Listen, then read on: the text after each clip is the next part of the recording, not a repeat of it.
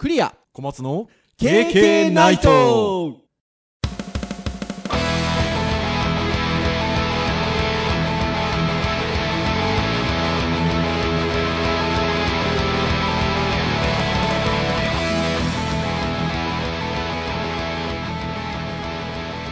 ケーケーナイト。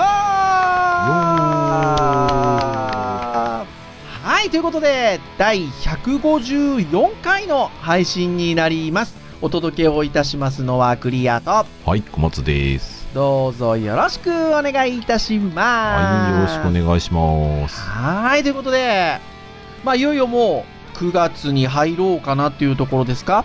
まあ、だいぶ8そうですね月ももう終わりになってきておりまして、うん経験ないとは生放送ではないというのは皆さん存じ上げていらっしゃるかとはい思いますが、今日この収録の日、うちの娘、夏休み最終日、数回前にあの、自由研究の話もしましたが、うちの娘、毎日宿題してたんですよ。はいはいはいはいはだからね、その時も多分言ったと思うんですよ。自由研究の会の時にも、うちの娘結構、コツコツ宿題やってるのでと、い偉いねってそう偉いねって。そしたらですよ、なんかね、スポッと抜けてるのがいくつかあって。ははは なんかほら、宿題がいくつか出てて、そのうちの1個をね、コツコツやってたんだけど、うん僕と奥さんが把握してないやつが、あの、数日前にポロッ、ポロっていうか、ポロ、ポロぐらいですか？うん ?1 個であればまだよかったんですけど、ポロ、ポロぐらい出てきまして。それこそ自由研究みたいなやつは、ちょっと、まあ、時間かけてやってたので、うんそれもまだ最終的な爪が残ってたわけですよ。うんもうそうするとですよ、もうこの数日、大変でしたよ、我が家。あ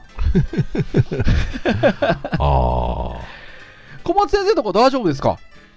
うん多分大丈夫じゃないですかね。ああ、それは、自由研究の会におっしゃってたところで言うと、奥様のそうスケジューリングというか、マネージメント能力が非常に素晴らしいというところでございましょうかね。いやでもやってる形跡なかったから今週今週末やんじゃねえかな。そうかそうか、まだもうちょっとお休みが小松先生のところは今年ねある感じですかね。ちょうどね1日が土曜日なのではい。えっ、と始業式はね3日なんですよ、ああ、そうなんですね。一番長いパターンですねあ、じゃあ、まだまだ、その、仮に切羽詰まるとしても、これからっていう感じそうですねというところですね。まあ父 父はいませんけどね あ、そうですよ。サマーキャンプでいないじゃないですか。大丈夫なんですか、それは。ね本当はね宿題終わってたらねあの行きゃいいのにってうちの奥さんとかはねあのあの息子を行かせようかとね企んでたみたいですけどねあら、そうですか。終わんなかったんでねまあいいでしょうああ、そっかそっか。ねえそれもね、良かったですけどね。そうでしたか。はい。そしていよいよ、この配信が木曜日配信なので、まあその明けて次の日がデジタルハリウッド大学の学部生向けに行っている、毎年行っているウェブサイト制作サマーキャンプということで。まあ今年は、えっと、いつも3泊4日で行ってるんですが、はい。えー2泊3日ということで、1日ちょっと少ないんですが、金、土、日ということで、お送りをすると。ですね。今年は密でやらせていただきます。はい、ございますよ。まあ、なかなかね、学年をすごい限定してるとかっていう形じゃないので、うん。まあ、毎年ね、何年生が来るのかとか、男女の比率はどうなのかみたいなところがありますけれども、開けてみないとわからないみたいなところありますが、まあ、今年は本当にあの、1、2、3年生まんべんなくと言いましょうか。うんまあ、割と同じような人数間でまあまあ来るということで。ですねうんはい。なので、まあ本当に初心者の人から、ちょっとガリゴリ書いてるぞみたいなところまで、一堂に会して実施されるということで。そうですねはいまあ、そう聞くと、おいいじゃないか、楽しそうじゃないかっていう感じでありますが、それぐらいレベル感が違うと、えー実証する先生の方は意外と大変っていうね、うん。どうしましょうみたいなね、ところありますが。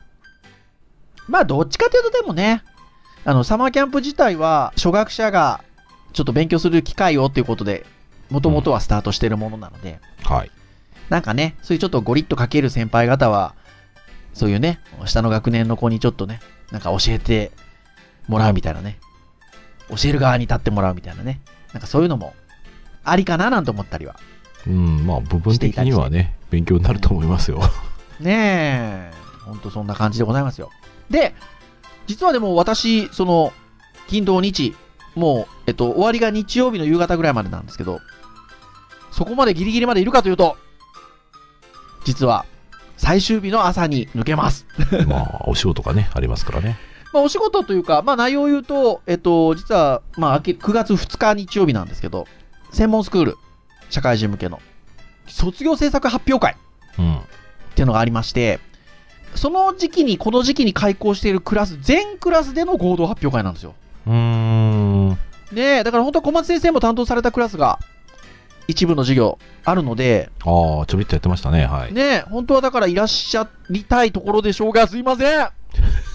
いや、まあ、こ あの、こっち、ちょっと私、半年間教えたクラスなんでね、ちょっと行かないわけにはいかないので、ちいや、まあ、それはしょうがないんですかって。まあ、まあ、僕も一応こっち側の時期ぐらいに当たるかもっていうのを前提で、それでも大丈夫なら受けますみたいな形で受けてはいたんで。はい。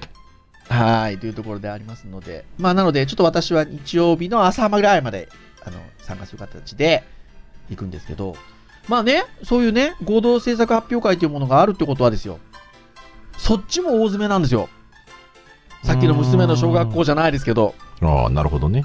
ね、一回クラス発表会はやってるんですけど、はい。そこからブラッシュアップを今しててですね、うん。まあ、頑張ってると。うん。いうところなんですが、昨今、ウェブサイトってもう、まあ、レスポンシブが割と当たり前じゃないですか。うん。まあ、もちろん、あの、企画によるんですよ。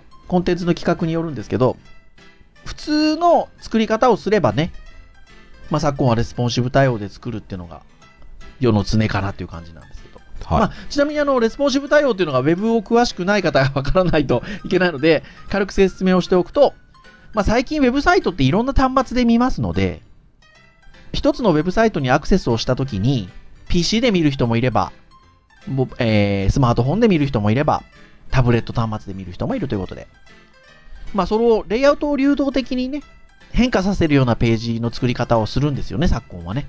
うん、そうですね。はい。そういうのを、まあ、レスポンシブウェブデザインという言い方をしますが。小松先生、ちょうどその担当されたクラスは、どっちかというと JS というか、JavaScript 周りの授業を中心になさったと思うんですけど、はい。まあ、その授業の中でもやっぱりレスポンシブ対応みたいな話ってされたんですか？うーん。そこまでのことはしてないですか？そそれは、そうですね、担当、他の先生がやってたみたいなので、僕の方は特にはレスポンシブに関してのところは触ってなかったですね。ああ、本当ですか。まあ、割となので、私も、まあ、私のクラス、ウェブデザインなコースというこコースで、で、しかもちょっとこう、グラフィックソフトはある程度こう、身についてらっしゃる方向けに半年間ウェブを教えましょうっていうクラスだったので、うん。結構コード周りからスタートして JS あたりまでというところで言うと、まあ、レスポンシブ割と細かく教えたんですよね。うーん。なんで、まあ、その辺も、先ほども言った通り、サイトのコンテンツの内容だったり企画にもよるんですけど、結構レスポンシブ対応っていうのをなさっていて、うん。皆さん、頑張ってらっしゃると。そういった中に、一個、対応すべきものが加わってくるんじゃなかろうかっていう話を今日はしようかと。うん、うん、はあ、うん、そうですね。今日ウェブの回なんですよね。はい。で、何の話をしようかなっていうところで、まあ編集会議などをしておったところ、まあちょっと前かな ?1 ヶ月ちょっと前ぐらいに実は小松先生が、あの、私に情報としてシェアしてくださったものがあって、なんと、アプローチの、えっ、と、OS がね、近々アップデートされる予定なんですよね。いつも開催されている6月に WWDC、アップルのデベロッパー向けのカンファレンス。毎年あの、この KK でもね、特集して話しますけど、まあ、そうですね。はい。はい。で、前回もまあお話をしてる、6月に話してるんですけど、まあその時も言ってるかな？ひょっとしたら。なんと、アップローチが、で、ウェブページが表示できるようになると。なんか、ブラウザが搭載されるわけではないんですが、えっと、メールアプリであったりとか、えっと、メッセージアプリの中で表示、うん。もしくはその中にあるリンク先をクリックすると、そのアプリ内で、まあ、WebKit と呼ばれる、Apple のブラウザ、サファリっていうブラウザがありますが、サファリなんかで使ってる、こう、エンジンっていうんですかね。うんブラウザ、ペページを表示するためのエンジンが、そのアプリ内で動いて、ウェブページが表示できるようになるとうん。いう機能がつくと。レスポンシブ対応ですよ、小松先生。まあまあ、な完全今のところ個別なページ扱いな感じがしますが、まあそうですね。レスポンシブ対応の技術は使えそうですね。なんかね。はい。で、ちょうどその1ヶ月ちょっとぐらい前に、ウェブサイトで、どんな感じで Apple Watch でウェブページが表示されるようになるのかなっていうことをまとめてくださってるページがね、公開されたんですよね。こちらのページはサイトのタイトル自体は、パラシュート .com さんかな？ページのアドレスは、えっと、パラシュート .com というアドレスの、はい。まあ、記事で、7月11日に最初公開されまして、2週間後ぐらいの7月28日にアップデートされている記事で、えー、Apple Watch、かっこ Watch- WatchOS5 向けのレスポンシブ対応についてのまとめというページがございます。で、えっと、ここを見ていくと、まあ、どのような技術的なことで、その Apple Watch でページを表示をしたりとか、どんなものが機能として持たせられそうだとか、逆にどんなものは、えーサポートされなそうだとか、うん。まあ、いろんな情報が紹介されてますので、はい。まあ、詳しくは皆さん、あの、まあね、いつもあの、私たち、あの、サイトを参照するときには、そのページ見てくださいというふうにご案内をしておりますので、まあ、今回もね、KK の公式サイトに URL け記載をしておきますので、えーぜひあの、ページの方は細かく見ていただいたりとかですね。まあ、先ほどのワードで検索していただくと、おそらくこのサイトで出てくるので、見ていただきたいなと思うんですが、はい。まあ、いくつか特徴的なものだったりとか、まあ、そういう機能なんだったら、こういうのができそうかなみたいなね、妄想も含めね、うん。ちょっとお話をする今日会にできればなと思っております。はい。皆さんどうぞよろしくお願いいたします。はいはい。よろしくお願いします。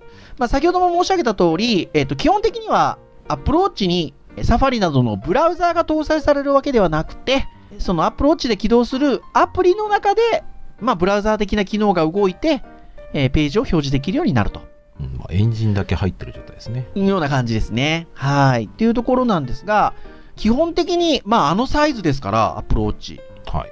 あのサイズってね、私あの手元に今ついてますけど、このサイズって言いたいですけど、まあ、あの、ポッドキャストなんで、ね、皆さんの、えーおお手元に、視覚的にはお届けできませんので。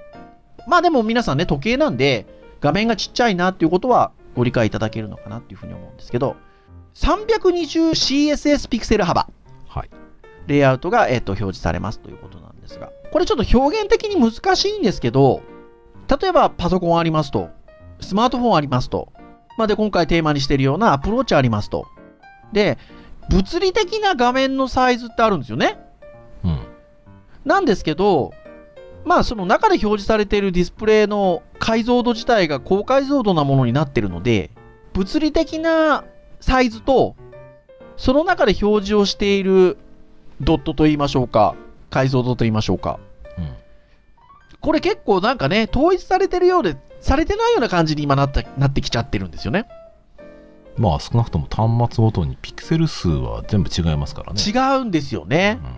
そう、だから、実際のそのなんか物理的なディスプレイの幅がどうだこうだみたいなところとまたちょっと違う考え方をしないといけないところもあって、うん。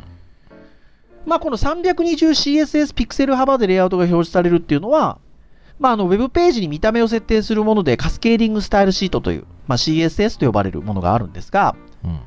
まあそれで320のピクセル幅で指定をしたものぐらいのサイズで、まあ横幅が表示されるってこれことですよね。うん。まあ、そうですかね。はい。言い方としてはね。はい。で、まあ、いくつかあのコンテンツ表示のものが箇条書きで書いてあるんですが、えっと、今の話の絡みで言うと、画面サイズは320ピクセル ×357 ピクセルで認識されると。まあ、このかけっていう表現を使った時には最初が幅で、次が高さなので、はい。先ほども言った通り、えっと、320、幅は320ですよ。うん。で、高さは357ピクセルで認識されると。はい。ただしそこの横に括弧書きがありまして、Apple Watch の実際の画面解像度とは異なりますと書いてあるんですよね。はいはいはいはいはい。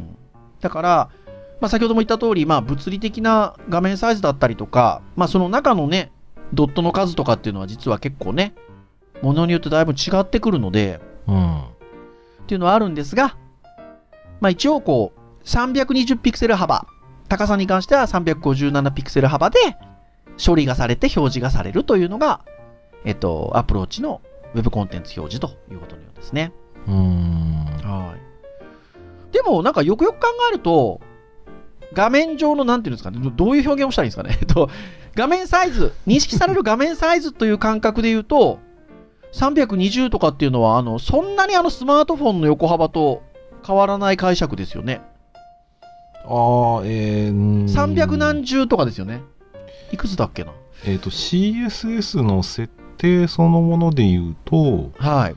えっ、と、ビューポートの設定をしたときに、うん。でウィッツをデバイスウィッツに設定した場合た場合、まあ、割とあの昔の iPhone5 とかが、えー CSS の320で作ったものが、うん。えーまあ、拡大されてぴったりに表示されるっていう。うん。で、えーそれを設定してれば iPhone6 とか、うんえーまあ、非常に高解像度のものでも同じ CSS がほぼほぼ近い形で使えると。うん。まあ、実際は375とか414とかね、最近そのの端末は多いですけど、はまあでもそこでの表示とほぼほぼ同じ、まあ同じページを持ってきても、かなり近いい。近い、ね。比率でいっぱい表示されることになるんですかね。うん。じゃないですかね。まあ、メディアクエリと呼ばれる、その、えっと、シスタイルシート側で、その幅の切り替えをするものに関しても、えっと、やっぱり320ピクセルで認識されるということで。はい。はい。まあ、だから、まあ、基本的には320ピクセル幅という感覚で作ってあげるといいと、そうですね。まあ、いうのが、作り手側の感覚的なところで言うと、えーというところですね。まあ、イニシャルスケールが0.49に調整される、上書きされるっていうのもありますが、これこの辺なかなかね、うん説明しづらいですね。ちょっとどう、どう解釈していいのかがちょっとわかんないんですよね。640ピクセルのものを作ったものが半分に表示されて、画面320いっぱいに表示されてる話なのか、その逆なのかがちょっとわかんないんですけど、でも一応見た感じでは CSS320 で作っとけばうんいっぱいで表示されそうな雰囲気ですけどね。多分そんな感じですよね。で、えっと、まあ、この後も出てくるのかな？横スクロールはでもしないと。うん。うん。はい。うん、感じですね。まあ、てあの、時計なんでね。まあ、切れたら、ね、ところでしょうまあうん端っこバツッと切れちゃうって感じですかね。はい。なんか強制的に改行するのか、まあ、例えばテキストとかだとね。はみ出ちゃうんじゃないですかね。あ、画像とかであればですかね。あ、うんそれはも文字であっても？なんかどうなんでしょうね。ちょっとその辺はやっぱり実際にやっぱりちょっと触ってみないとっていうところは、まあここの記事の中でも時折実際に表示させてみないとっていうワードは出てくるので、うん。まあね、その辺は確かにそうなんでしょうけどね。まあ一応記事的には、すでに幅が320ピクセル画面向けのレスポンシブ対応しているサイトであれば、特別な対応しなくても大きな問題にならなそうですとは書いてあるんですけど。うん。ただね、小松先生と編集会議で話してたのは、まあ画面的にはそう、その幅的にはそうかもしれないけど、実際にそこに表示される文字サイズはどうだろうって話はね、うん。まあ、うん。してましたよね。そうですね。iPhone とね、普通の画面と同じ CSS が使えるって言っても、うんデバイスピクセル比は当然、Apple Watch の方が画面ちっちゃいわけなので、そうですよね。1インチあたりに占めるピクセル数は確実にこっちの方が多いですからね。そうですね。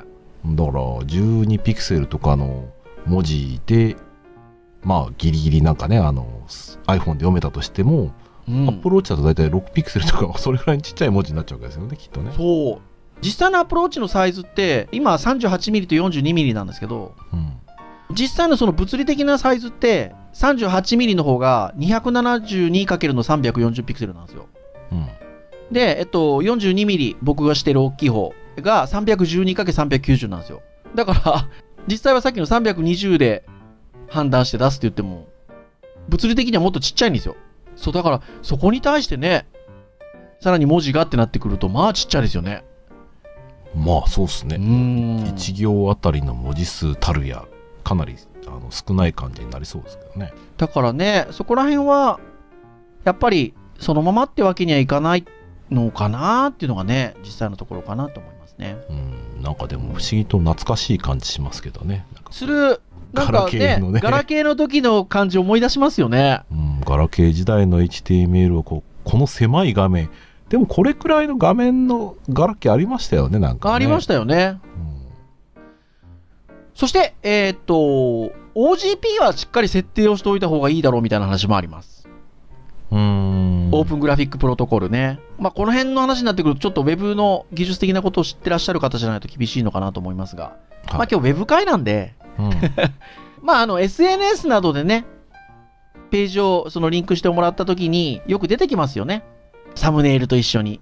あの辺のちょっと情報を付加したりするときに、まあよく OGP っていうものを使うんですけど、Apple Watch で結局その、先ほども言った通り、ブラウザーが搭載されるわけじゃないので、うん。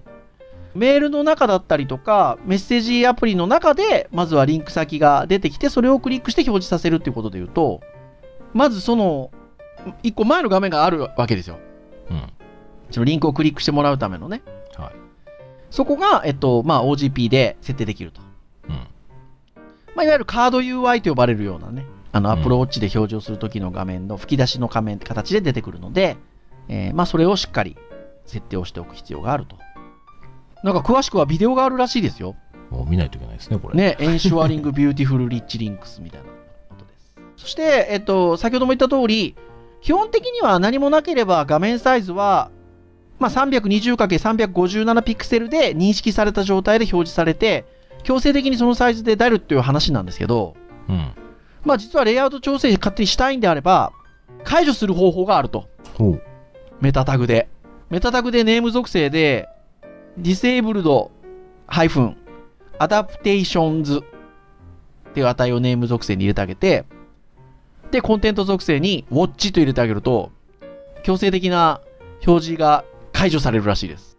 まあ、すると、まあ、先ほどの、まあ、32mm の Apple Watch だったらいくつ、42mm の Apple Watch だったらいくつっていうもう実際の画面サイズに合わせた形で表示をさせることができるということで。うん。なんか実際こっちの方が、なんかメディアクエリ使う感覚としてはありな気がしますけどね。ああ、なるほどねう。ん。ねえこの辺でも、ちょっと本当に、まあ、この人、この方もね、書いてありますけど、実機でやっぱり確認して調整をしていかないと、実際ちょっとよくわからんなとうん。いうところは書いてありますと。そして、なんとって書いてありますが、この記事にも、なんと、フォームがサポートされるらしいですよ、先生。ね、入入力インターフェースとして、まあ、できることをできる、うん、まあ、幅は狭そうですけど、なんか、アップルウォッチならではな感じができそうな感じしますね。ねえ。まあ、時計なんで、文字の入力がまあちょっと難しいじゃないですか。はい。っていうところで言うと、まあちょっとここで紹介されてるのは、えっ、と、テル、うん。デート、はい。うんパスワード、セレクトといった要素がサポートされていてと書いてありますけど、はい。まあ割とどっちかっていうと、まあ、テル、デート、パスワードあたりっていうのはまあ、数字とかの入力で割と中心にいけそうな感じのものだったりするので、それだとね、アプローチって電話もかけられるんで一応、数字は出るんですよね。うん。インプットタイプテルとかって入れてあげると、電話番号の入力画面として、こう、なんか数字が出てくるらしく、インターフェース的に。これいけるなっていう感じだとは思うんですけど。はい。なかなかでもやっぱテキストとかは難しいかもですね。そうですね。まあだからメッセージアプリとかでね、さすがにちょっと文字入力してっていうのは結構、ウォッチ上じゃ厳しいんで、うん。ただなんか番号教えてとかっていうのは全然ありな気がしますけどね。そうですね。まあ、あとは音声入力かみたいなね、うん。うん Siri が搭載されてるので、アプローチ。なくはないのかなとかね、その辺のまあ、精度の問題もあるんでしょうけど。はい。というところで。まあ、この記事にも、ちょっとしたアンケートのようなものだったら、アプローチで済ませられると便利そうですと。でも僕、その後にね、あの、ブログ主さんというか、記事主さんの言葉がいいなと思って。うんそんな小さい画面でやらないでしょう。と決めつけずに、小さい画面でも快適に使える UX を想像できたらいいかもですね、と書いてあって。うん。いいですね。いいと思いますよ。なんかこういうね、考え方っていうかね。そう。なんかね、まあいろいろとアイディアは、この番、なんか文字盤にね、数字があるだけでもね、割といろんななんかこう、それがインターネットにつながってるっていうだけでね、割といろんなことを考えちゃいますね。できると思います、うんいろいろと。ねうんいいかなっていう気はしますよね。そして、リーダー表示がサポートされるということで、Google リーダー2013年ぐらいに終わってますけど。まあまあでも確かになんか表示を切り替えることで文書構造体で読む方がまあこのくらいのサイズの情報量だったらまあ確かに見やすいかもしれないですね。ね、文章だけでもうシンプルに読ませると。うん。ごちゃごちゃしたものを 省いて。はい。まあ、特にね、アプローチちっちゃいので画面が。うん。うん。あの、テキストヘビーなページは自動的にしかもリーダー表示になると いうところで。まあ、いろいろそのリーダー表示にさせるためのいろんな工夫はいるみたいですけどね。うんページの重要な部分をアーティクルで囲んだりとか。ん？アーティクル？記事 記事ですね。ねえ。とか、いろいろあると。で、逆に、サポートされない機能もあるということで、3つほど上がってるんですが、えっと、ビデオ再生。まあ、これ難しいでしょうね。と、まあそうですね、スペック的に。うんで、ウェブフォント。これなんか残念な感じしますね。ねえ、残念がしますね。そして、えっと、サービスワーカーズということで。このあたりもスクリプト周りなんで、若干難しいのかな。特にね、やっぱりあの、ウェブフォントが使えないっていうことだと、イコール、まあ、アイコンフォントも使えないっていうね。形になりますよねということで、まあ、こちらの記事では書かれていて、そうですね、同じ技術を使っているので、ね、UI をなんか考えるにしても、やっぱり軽くて表示が綺麗って言ったらね、フォント、安倍さんのアイコンとか使いたいですもんねう。ーん。まあ、はっきりとはこの記事でも書いてないんですが、SVG とかはいけるんですかね？ね、なんかいけそうな雰囲気を醸してますけど。醸してますけどね。いけたらなんかそっちの方が良さげな感じうします、ねん、気はしますよね。まあ、ということで、えっと、一応、最後に、まあ、どうやってこう、そのウェブの閲覧をさせるかっていう操作系で言うと、デジタルクラウンまたは上下スワイプでページはスクロールすると。で、えーダブルタップでズームイン、ズームアウトと。左右のスワイプで前と次のページへの移動と。まあ、このあたりはだから、まあ、いわゆるスマートフォンとかともそんなに大きく変わらないと言いますか。まあ、スクロールにデジタルクラウンがついちゃってるのと、ってぐらいの感じですかね。まあ、上下スワイプはスマートフォンでもやりますし、まあ、ただズームイン、実際ズームアウトもね。うん実際使ってみるとかなり指隠れそうですね。確かに。おっしゃる通り。で、ここはなんかスマートフォンとかと違うのかなっていうのは先ほども一回言いましたが、横スクロールはしないようにコンテンツが調整されると、うんいうことですね。はい。で、画面を強く押すと、まあ、バック、フォワード、その他出てくると、メニューが。はい。いう感じで、ございますとね。はいはいはいはいはい。いうことで。すよ小松先生。ね、ちょっといろいろと面白そうなことができそうな。ねえ。どんなの作りたいですか、小松先生。あのね、僕単純にさっきのね、数字のところのところをはい見てて、その画面見てるだけで、ここ、ちょっと、ああ、これなんか面白そうとか思ったりしたのが、はい。えー一つが、なんかう、脱出ゲームみたいなもので、あの、あるパスコードを入れないと、こう、正解が出ないと先に進めないとかね。おそういうなんか、ものとか。はいはいはいはいはいはい。そういうのをウェブで作っちゃうっていうね。そうそうそう、なんか部屋に入ったら、じゃあこのサイト、ここにアクセスせよみたいな感じで、うん。そメッセージが送られてきて、アクセスしたら、あの、ここで謎を解いたものをそこに入れろみたいなね。ああ。そしたらユーザーのページにと飛んで、次のところに行けたりとかっていう。あーなんかそういうのは、時計でちょっとね、遊ぶのは面白いかもしれないですね。で小型インターフェースで、えーうんできたりするのは非常に面白いんじゃなかろうかと。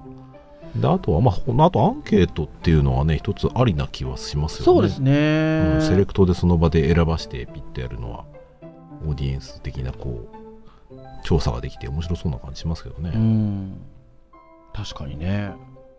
まあ私なんかはね、いっぱいページ作って、なんか左右のスワイプでページ送ったり戻したりできるってことなんで、うん。もうあの、スワイプスワイプスワイプスワイプスワイプスワイプスワイプスワイプってやっていけば、うんパラパラ漫画みたいなね。昔でもあれですよね、Google の CM であのタありましたねブを切り出して、バシャバシャバシャバシャってこわーってありましたよね。う閉じていく CM がありましたけど、そう。なんかあれに近いノリとかは面白いんじゃなかろうかとか。まあ、あとはなんか指が隠れることをなんかうまく使った UI とか考えたら面白そうな気がしますけるほど。ね。見えてないからこそこう、パッとやったら、あ変わったみたいなね。ああ、面白いですね。確かにね、いいですね。あと小松先生がさっきなんかいろいろね、パスワード、パスコード、あれしてどんどん進んでってみたいな話をされてましたけど、うん。まあ、アプローチって常に身につけて歩いてるんで、はい。なんかそれが位置情報となんか絡んだりするとまた面白いかもしれないですよね。うーんうん、そうですね。まあでもそこまでいくと今度なんかアプリ的になってくるので、うん。なかなかね、そこの抜き差しが難しいところではありますね。まあ最初はね、多分そのメッセージがより豊かな表現になったりとか、はい。よりコミュニケーションの幅が広がったっていう、まあ、ぐらいなのかなって気はするものの、うん。なんか作るんだったらね、こういうのでなんか人に見せてコミュニケーションの一つになってくれると、なんかいい気がしますけどね。うん。いや、おっしゃる通りかなというふうに思います。まあ、ぜひね、皆さんも、今日お話をしたような、まあ、先ほども言った通り、ぜひ、あの、このページ、あの、細かく読んで、あの、あ、こんなこともできるんだな、とかって見ていただきたいんですけど、もう多分、9月に入ると、いつもの感じだと、アップルさん、iPhone の新型発表して、うん。この辺の WWDC で発表した各 OS のアップデートは大体このタイミングで来るので、うん。多分使えるようになると思うんですよ、この WatchOS5。おねえ、来月には。みんなでなんかやりましょうよ。ざっくりとしましたね、今。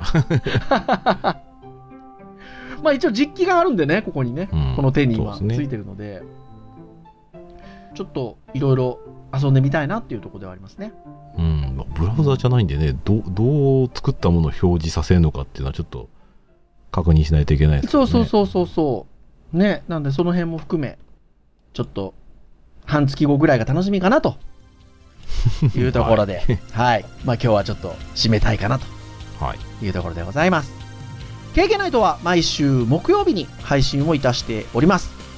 えー公式サイトアクセスをしていただけますと、もう直接そこでプレイヤーがあの動くようになってますので、えーサイト上で聞いていただけると。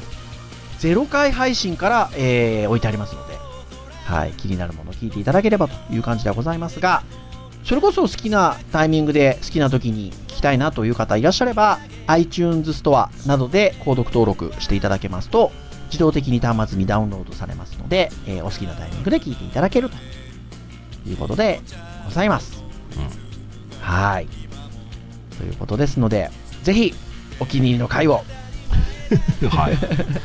まあ、あとは、割とこう、なんでしょうね、この1年、2年ぐらいで聞き始めた皆さんは、最初の頃の方のやつとは聞いていただけるとね、うん、だいぶ雰囲気違いますよね。違いますからね。で、まあ、同じような話題で、1年前、2年前だと、割と言ってることが変わってきてるなとかね、そういうのも、うん。あの、面白く聞いていただけるんじゃないかなと思いますので、私たちのちょっとだけ若い感じと合わせて、楽しんでいただけると そうですね。はい。いいかなと思います。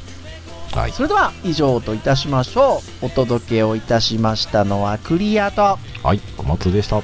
それでは次回155回の配信でお会いいたしましょう。皆さん、さようなら。さよなら。